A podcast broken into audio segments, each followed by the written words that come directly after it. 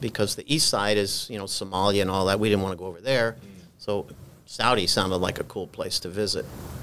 And wow, this this one's a big story. Hi everyone, I'm Dan Harding, editor in chief of Power Motor Yacht. I'd like to welcome you back to the Power Motor Yacht podcast. Right now, you're listening to part two of very first audio doc on Roger Moore, the founder of Nautical Ventures, who embarked on an unbelievable 13 year adventure around the world a number of years ago. So, if you didn't get the chance to listen to part one, you definitely want to see that one first to get caught up. You can find it at wherever you listen to podcasts, also at pmymag.com slash podcasts, and get caught up before diving in. But those that did listen last week and are all caught up, where'd we leave off? Roger started out with his wife a couple week trip. We're now a number of years into their epic voyage around the world, and they're just arriving now at Saudi Arabia. And the story just it takes off from here. They have unbelievable encounters and adventures through Saudi Arabia, the Middle East. There's involvement with secret police. There's an incident with a shotgun and machine gun ammo. Trust me, you don't want to miss part two. I'm glad you're here with us. This episode, as always, brought to you by Power Motor Yacht Magazine, which is a magazine that celebrates the very best stories in boating. Stories like this and so much more. I hope you'll support us and subscribe at pmymag.com slash subscribe.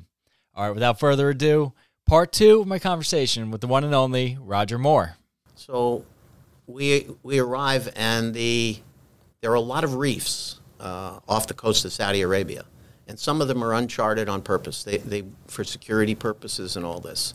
So we worked our way up. Um, weather was a little bit rough. We had to anchor behind one of the reefs for for a night or a day, and we we radio in to the port of the Islamic port of Jeddah and say that we'd like permission to come in. And they gave us a place to anchor. They said, you know, anchor in Anchorage Charlie. So I'm looking at the map.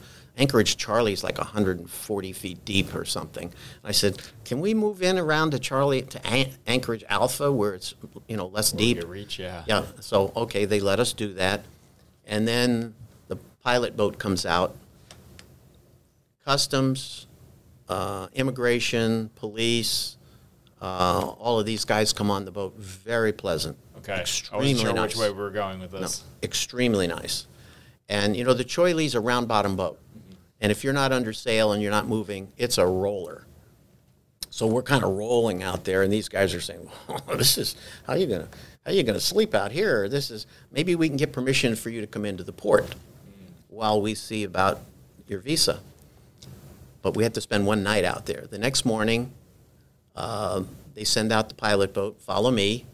So we go in, and they made a place for us at the foot of the. Uh, they've got a, brand new, like fifty million dollar control tower that looks out over radar, looks out over the the uh, the Red Sea, and we're at the base of this thing. Um, beautiful facility, not a yacht facility, no other boats, and uh, we're there about five minutes, and a forklift comes out and deposits a guard shack about 50 feet from the boat, and there's a, a, a military guy there with a, with a machine gun, uh, you know, or, or Yeah, yeah. or an AR-15, whatever it is, Yeah. rifle, and uh, he's watching us. Your personal Not Just- fe- not feeling intimidated. Yeah, he's yeah. just watch. security watching. And about 20 minutes later, up pulls this big Oldsmobile, and two guys get out with what I call OPEC garb. thobe and gutra, you know, the white, the, the whole Mm-hmm. Saudi get up. And I find out this is the secret police watching the military watch us. This is crazy. this is really, really crazy. Um, but again, no intimidation, no nothing. What do you need? Well, that's what their question. You know, why are you here? Yeah. You don't have a visa. Why are you here?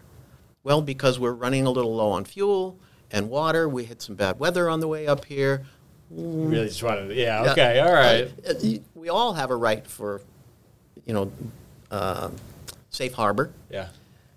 So I was playing on the safe harbor, and we met a couple of really nice people, and they said, "Well, let's we'll see if we can. What do you want? Fuel. Okay. So they deliver fuel to us. It was the most. It looked like champagne. No charge. They fill up the boat. I asked if I could get a couple of drums, and I got a couple of extra 55 gallon plastic drums. They filled those up for me. So Wow. Um, One thing they're not short of over there is fresh fuel. no, and, but it was so nice of them to, to do that. Yeah. And meantime, I'm up there uh, sitting down eating with the guards, you know, with your, with your hands out of the common bowl and all that sort of thing. Yeah. Left hand for sure. Um, and uh, making friends with, with the people that are there. And the captain of the port police says, "Hey, there's uh, Commander Byers of the U.S. military is here. They, he's wrapping up after this was just after Desert Storm, and he said he saw your American flag. I'd like to know if he could come down and visit. So we said, absolutely, come on down. yeah. So Commander Jamie Byers comes down to visit us, and he says, "What are you Doing here. yeah. He says, "You know, we're moving out." He You need a flight home. no, he says, "Do you need anything?" And I said, "Well, no, not really." He says, "Well, we've got we got a whole container full of cokes and beverages and all these Well. sorts of things." He says, "Why don't I bring down some, a few cases of this stuff for you? Because we're just sending it home." yeah. I said, Save "Okay." me the shipping. Great. So, he brings down uh, all, this the cases of stuff, and he says, "Let me see if I can get permission for you to come up and use our host phone." I said, "What's a host phone?" He says, "Well, the Saudis give us a, a phone line and a phone, so that we can call home anytime we want.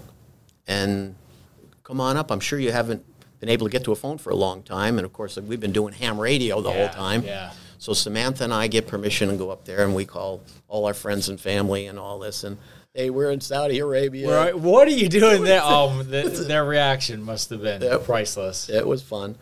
Uh, so then we're we're trying to find out can we get a can we get a visa? Was the next thing. The next thing was uh, the colonel of all the port police in the airport comes to visit us, and he brings Samantha roses to say, "I'm sorry, um, we, we just we can't we can't get you a visa. They don't issue tourist visas at that time." And we're saying, we understand, we really appreciate it, and they're all apologizing. So we're getting water, we're getting all these things. And so, sorry this goes on for a while, but it's No. really fun what happens. Yeah, When we were in Djibouti, we met the U.S. ambassador. He belonged to the yacht club. He saw our monkey. We invited him out, so we became friends with him. We said, we want to get a visa. Can we? Can you help us? He says, that's tough, but let me give you the name of uh, the U.S. Consul General in Saudi. His name was Chuck Angulo. So he gives me Chuck's name. So I call Chuck, who I find out loves boats, and I invite him down to to visit us on the boat. And he says, "I- I'd love to come, Roger, but I, I can't come. And I said, Well, how come? He said, I don't know, but we can't gain access to the Jeddah Islamic port. So I said, okay, well, let me see what I can find out. So I talked to the colonel of the port police, and he said, yeah, they drive a diplomatic vehicle. It's not subject to inspection, and we can't let them in without inspecting, and we can't ask to inspect a diplomatic vehicle. So I said, what if he drove in a regular car? Oh, he won't do that. I said, what if he did? Oh, he'd be welcome. So we put together a little party. We invited the colonel of the port police, the captain of the port police, the secret police guy, Jamie Byers from the military, and consul general. So you're solving this is world peace. is- It's just right. it's coming together in the Middle East thanks just to having fun, Thanks right? to your boat. Yeah.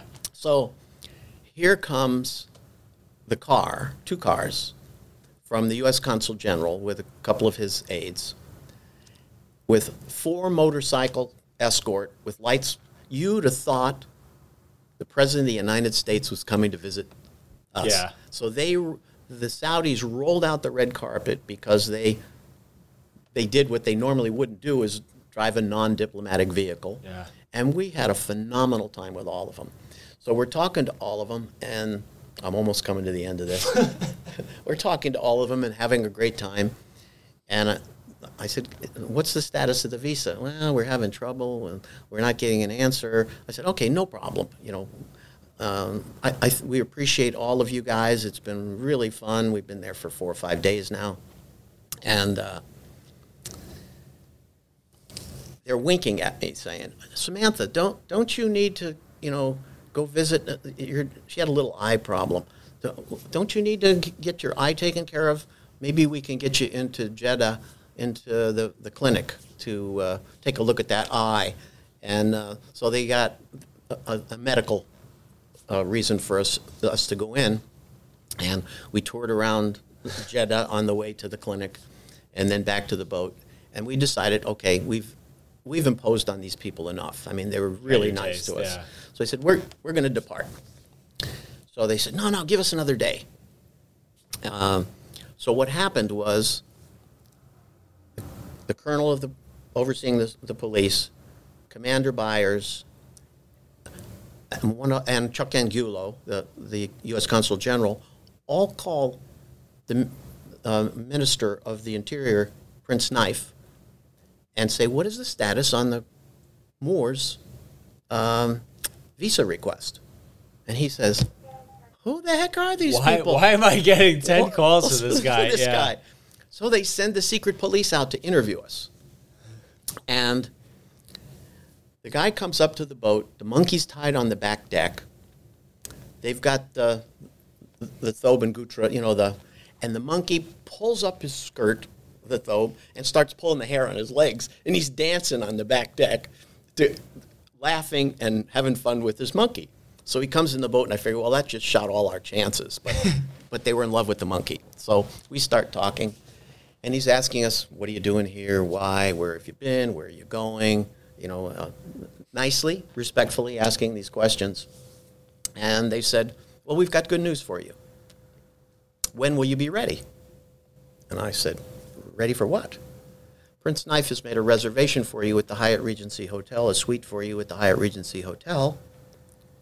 You're guests of the Saudi government. I said, What? Uh, well, we can't accept. I mean, that's that's. Oh, it would be very rude of you not to accept. Samantha interrupts and she says, "Whenever you want, we'll be ready." We're ready. I'm, We're ready. I'm, I'm packed. I am, yeah. so they put guards to take care of the, the pets, and they take us to the to the uh, Hyatt Regency Hotel, a suite, uh, as guests of the Saudi government. The two secret police guys are now our tour guides.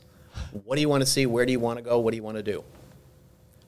And they said, Tomorrow morning, we're going to take you to a tailor, if it's all right with you, Mr. Moore. I'm going to take you to a tailor, and we're going to have um, a thobe and gutra made for you and an abaya for Samantha. You don't have to wear them, but we're going to take you to some places where you'd be less conspicuous if you didn't. So it's up to you. I said, Let's go.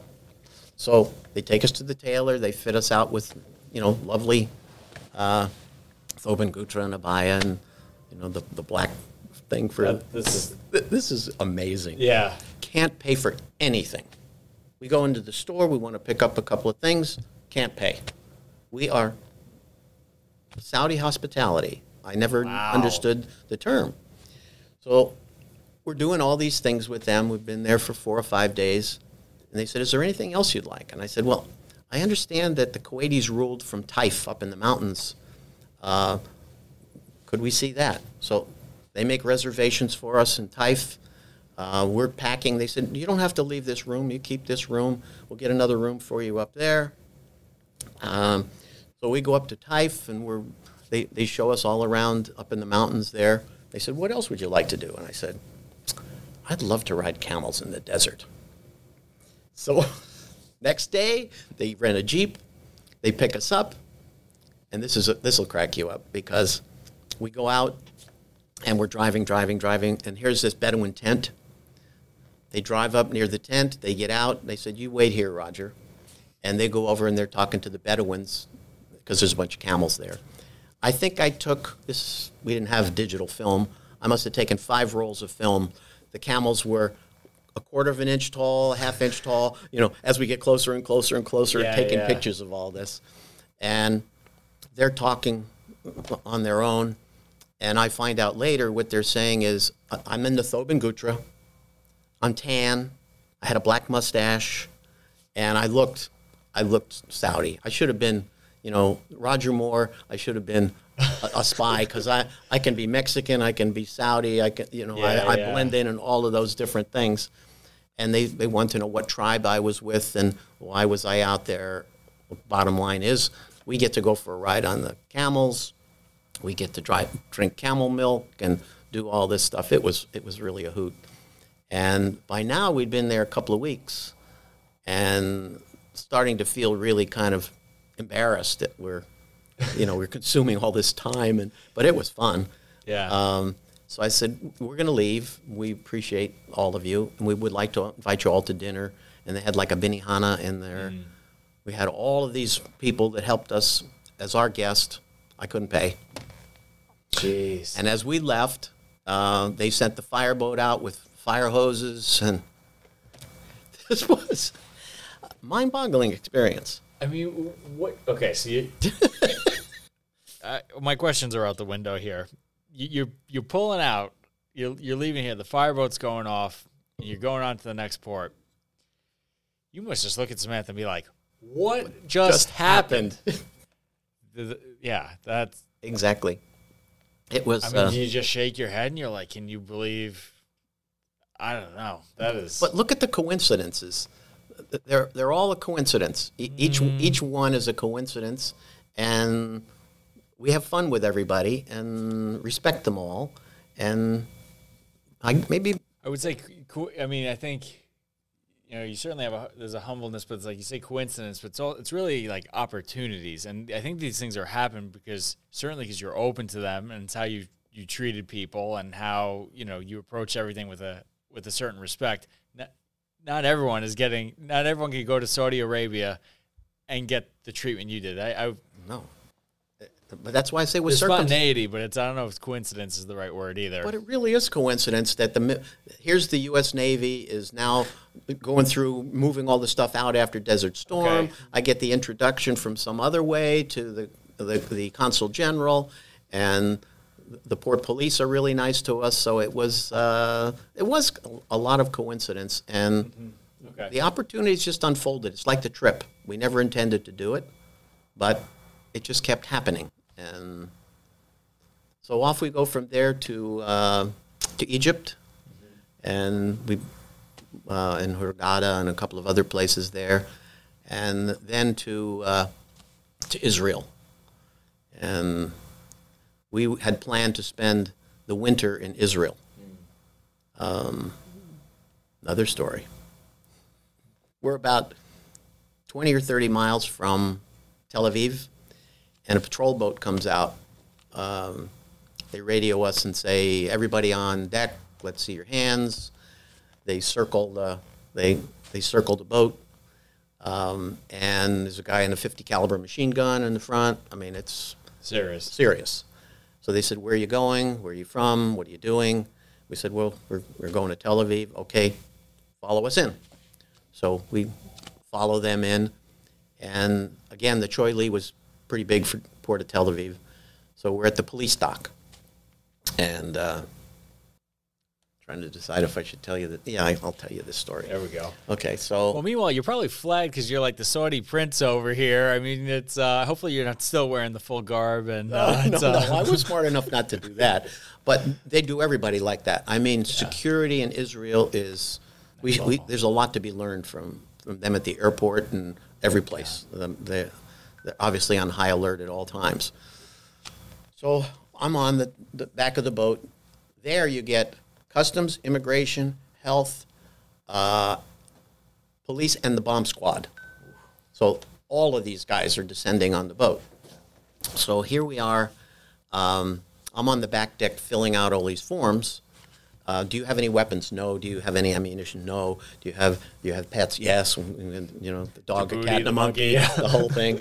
And we're filling all this out, and the other guy says, uh, "Can I look inside the boat?" I said, "Absolutely." Samantha, take them through the boat.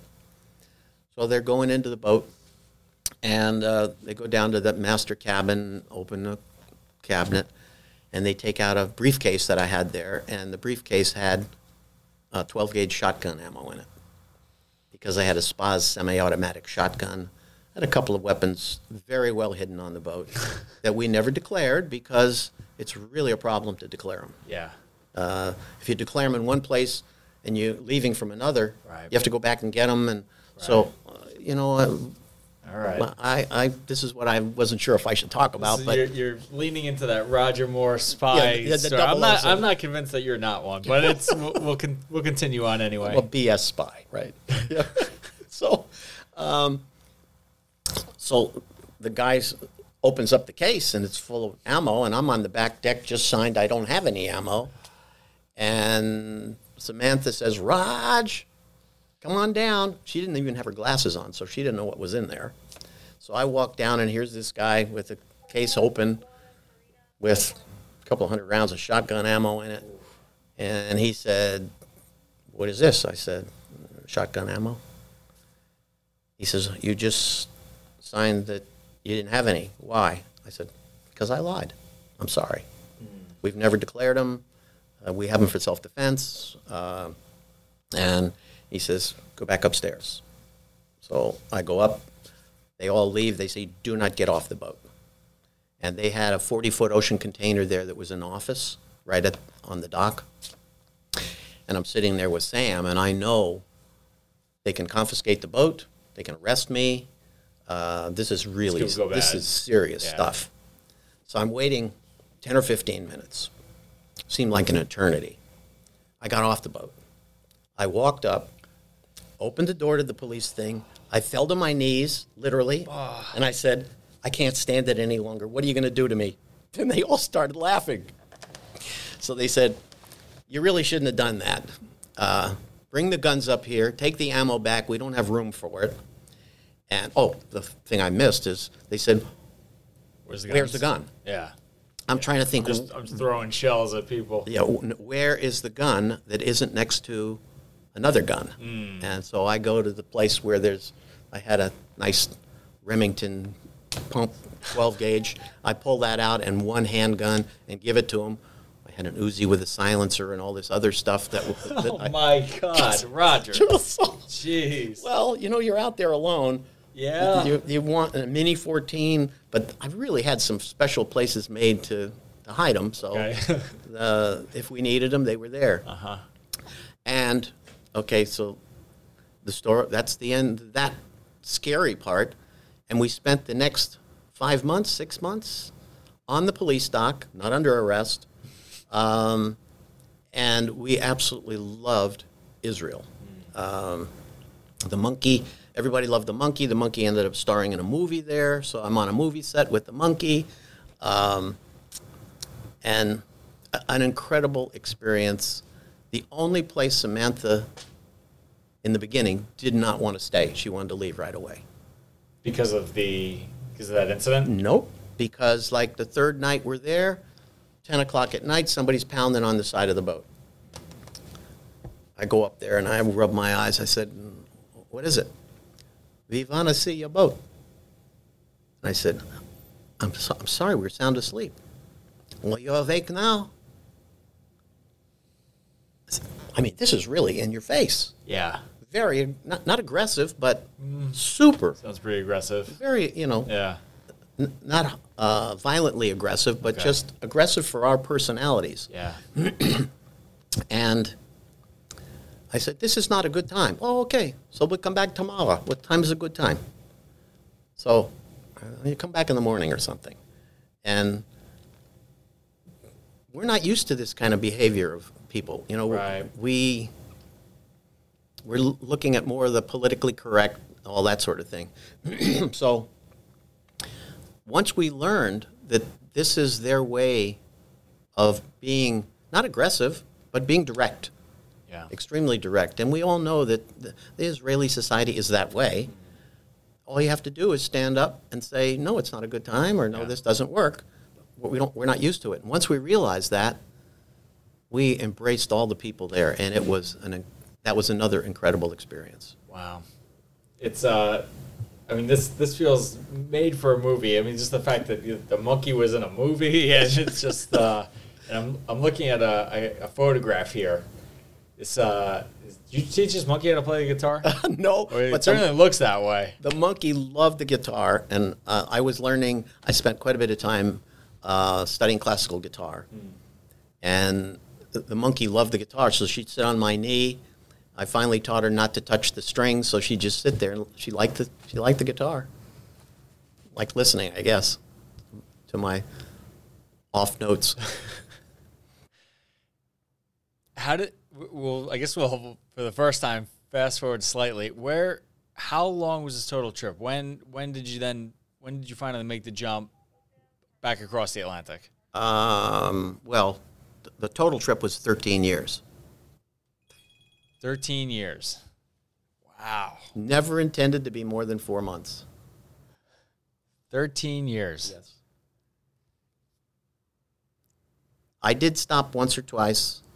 Um, Samantha stayed on the boat or uh, to do some consulting work. Okay. Um, built a golf course in China for, uh, that's another whole story. Of course you did. Right. Did you, how often did, did you go back to the U.S. at all during this adventure? Did you? Samantha and I would alternate. She would Okay. go back one year for family and to pick up things that we needed, and I would go back the next year. So we, we, we couldn't leave the boat in, Yeah. alone. Right. So that's that was our routine. So literally, we were on the boat the whole time, other than when I did the work uh, in Hong Kong and China. How how do you assimilate back into uh, into American life after a trip like this?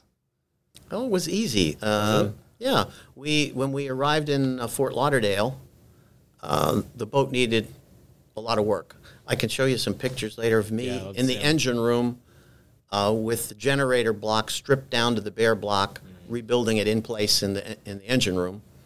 Um, but it then needed to be rebuilt again. It needed new decks. It needed to be painted. Needed some new rigging. I mean, 13 years at sea was Yeah, that's uh, it needed a lot hard of on anybody. So I decided that I would sell it and get another boat, maybe a trawler. And that's where I met Jeff Garcia, who's my current business partner. He managed to sell the boat.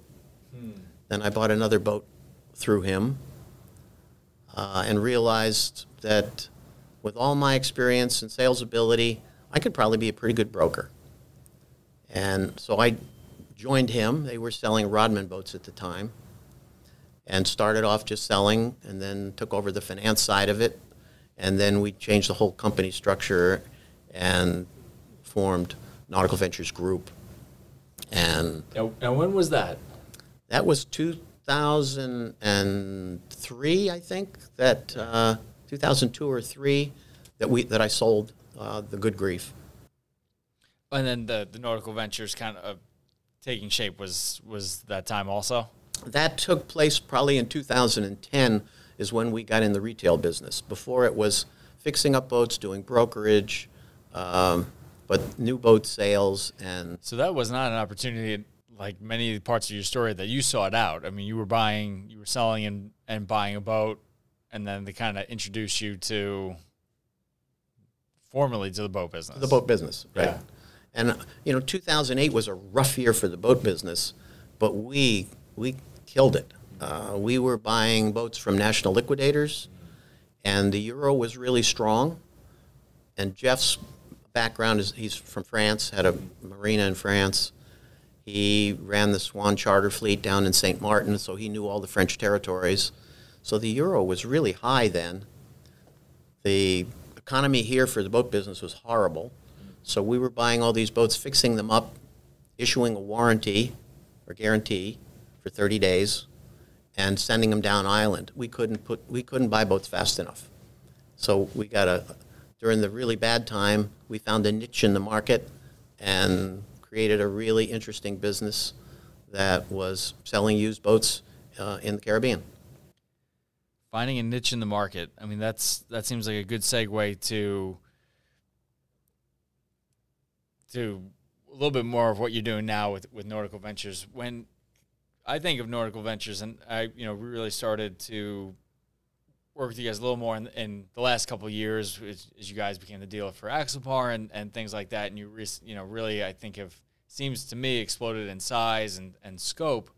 Um, But you did you set out to be as much of a disruptor or be, you know, as unique as you are now from the onset, or has it morphed since its founding? Well, no, it hasn't morphed. It's just kind of blown up um, in a positive blow up. Yeah, yeah, yeah.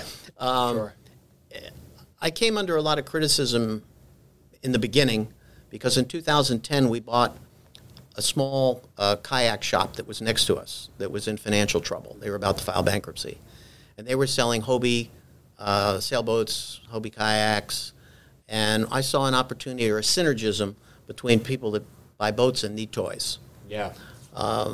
So we, we, we acquired 80% interest in that company. And we started to build the retail side of the business. I left Jeff to run the, um, the brokerage and the service side of it, and I took over the retail side of it. And the retail side of it, we, we grew slowly. Uh, the markets began to recover. Uh, we then started to get into a couple of new boat lines. Big mistake I made was taking on Baja, Donzi, and Fountain just when they'd come out of bankruptcy. And that, they, I was wet behind the ears and made some mistakes there, but learned a lot from them. And then, believe it or not, uh, somebody came to me with this funny looking boat called Axopar.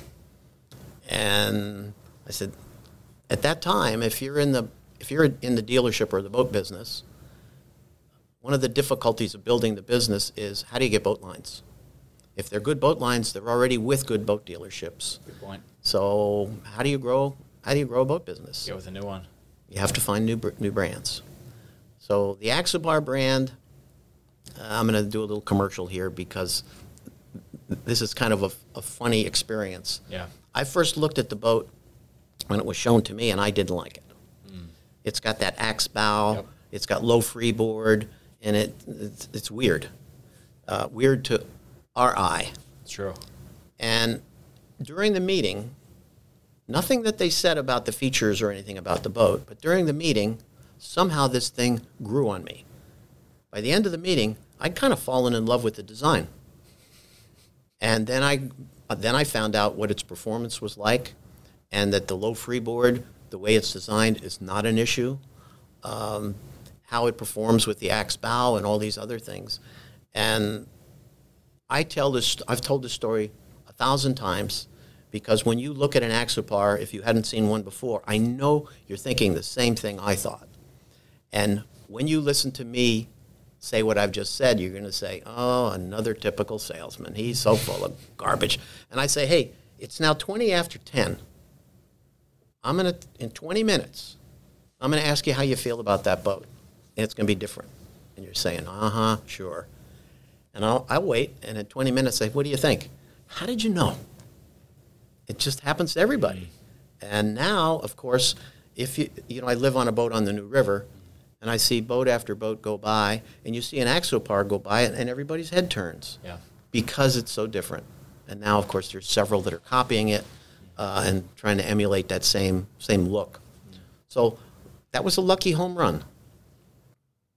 Yeah. Again, I mean, I, I feel like you're uh, you're making your own luck with, with some of these, and, and the, with the Axopar thing, I would say they certainly grew on me within 20 minutes, but that was a, a 20 minute sea trial. To me, to me, first time you get on that boat and you and you start driving around is when you really that's that's when you you, you start to fall in love and you realize, okay, yep, I see what these guys are onto now. it's really something special. The performance on that boat is remarkable. And when we, we first started selling the 37s and doing really well, they came out and they redid the redid the boat. We were just barely getting going. And I said, man, this is, doesn't seem like a smart decision on their part. And it was brilliant. Yeah, keeping it fresh. Keeping it fresh, increasing the performance. Um, you know, they've got a great design firm in Finland Yeah. that that really does the studies, as you well know, on the hull, and the hull performance is great. Well, I, I do see a lot of synergy, especially now meeting you a little bit more and, and getting to know some of the guys on that team where it's like, you know, the, the whole we sell fun thing. And these are guys that are always down for a good adventure and, and enjoy the water. So I, I think like culturally between the two companies, it, it seems like a great fit. Yeah, it's been amazing. We have four years or maybe five years in a row been number one dealer in the world with them. And it's partly, I think, our team and what we're doing, and very large part, the, the boat is just a tremendous value. I don't mean this to be a commercial. I'm just excited I- about I- about the brand. No, I think I think that's fair, and you know, and certainly we've reported on you guys are growing with even more, even more bringing new brands to the United States, and just struck a, a major partnership with Fairline and stuff like that. So I think it's gonna be a, a very exciting future for you guys. I think you're uh, you're on the the launch pad. I mean, you guys have already taken off, but uh, one thing I wanted to ask about is the uh, the infamous orange shirts. The uh, you, you shared the story with me once before, but it's really become such a such a signature of your company and and group. But h- how did that come? How did that come about? I think it was our first boat show, Fort Lauderdale Boat Show, which is always October, end of October, so Halloween. Mm-hmm. And I, I noticed going to the show that, you know, everybody's got a blue shirt, a white shirt, you know, they're all nicely, you know, everybody's got their logo on their blue shirt, Yep. and there's nothing distinctive. So I said, hey, let's do something crazy. It's Halloween. Let's put on these orange pumpkin shirts, and let's let's go to the boat show with orange pumpkin shirts. Uh, we had maybe 20 people at the boat show at that time when we were just starting, and everybody came up and they said, "My God, you guys are everywhere with these orange shirts!" Just because we stuck out like a sore thumb, Right. and I've, we've continued to embrace that. It's become our corporate color, the big band around the building. And as Frank points out, you know, orange is the new black. and, uh, and a lot of our staff word for it. do not like the orange shirt. The ladies don't like wearing it, and but it's it's a mandatory. You wear it when you're at Nautical Ventures, and it's uh, it, it, it's been a brand, a part of our brand ID.